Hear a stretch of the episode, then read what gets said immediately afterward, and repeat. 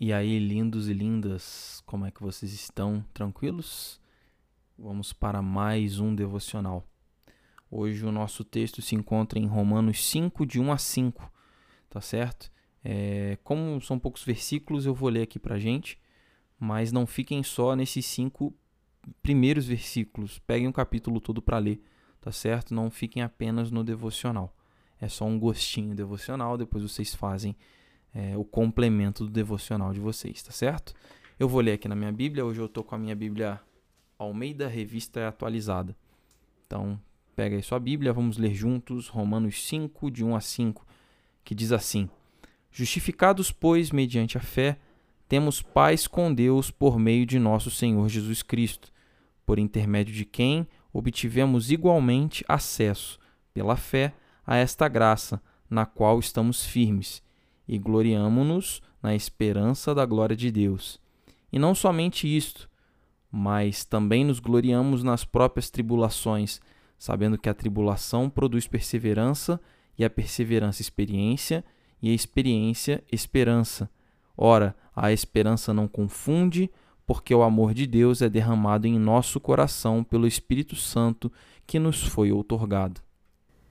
O tema do nosso devocional hoje, pessoal, é paz com Deus. E é muito legal que esses versículos têm a dizer pra gente, né? Mais uma vez, leiam um capítulo como um todo. Mas esses cinco primeiros versículos nos deixam bons ensinamentos. É muito legal, né, ver como Paulo descreve que já não existe mais nada entre Deus e nós a não ser a paz.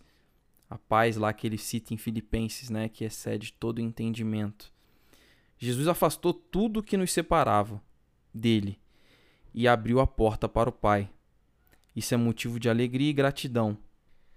Mas aí a gente chega no versículo 3, onde Paulo fala que se gloria das tribulações. E como é que pode? Ele estava falando de paz agora há pouco, ele já coloca tribulação, problema no meio da história. Como assim, Paulo? Será que a paz não tem nada a ver com sofrimento? É bom que Paulo não esconde em nenhum momento isso. Confiar em Deus não significa que vamos viver uma vida de paz, alegria e vida fácil. A vida, e a gente sabe, né, esse ano mostrou isso pra gente, a vida às vezes é bastante difícil. Mas é interessante a sequência que ele faz, né, nos versículos seguintes. A tribulação produz perseverança, a perseverança experiência e a experiência esperança. E a esperança ela não nos confunde, porque o amor de Deus é derramado em nosso coração pelo Espírito Santo. Todo relacionamento cresce justamente por meio de problemas que enfrentamos. Isso nos deixa mais fortes. E assim também é o relacionamento com Deus. Que diante dos problemas, das dificuldades, nós possamos olhar para Deus. Ele é a nossa esperança. Eu gosto de falar um ditado que tem na nossa família, que a gente sempre brincava que a esperança é a última que morre. Aí minha mãe olhava para mim e falava: "Não, a esperança não morre. A nossa esperança não morre."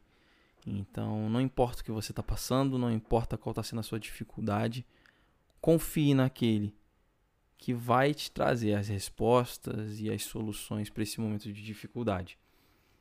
E eu quero encerrar com um versículo que se encontra em João 16, 33, que diz assim: Eu disse essas coisas para que em mim vocês tenham paz.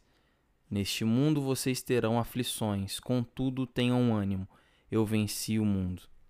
Quem fala isso é Jesus, nos dando a confirmação de que não teremos dias fáceis, teremos aflições, teremos lutas, mas ele nos encoraja nos dizendo: tem de bom ânimo, eu venci o mundo.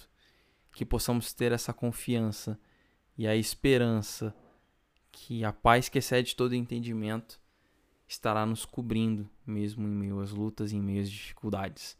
Que Deus te abençoe, continue lendo o capítulo 5 de Romanos e que Deus te abençoe nesse novo dia. Valeu!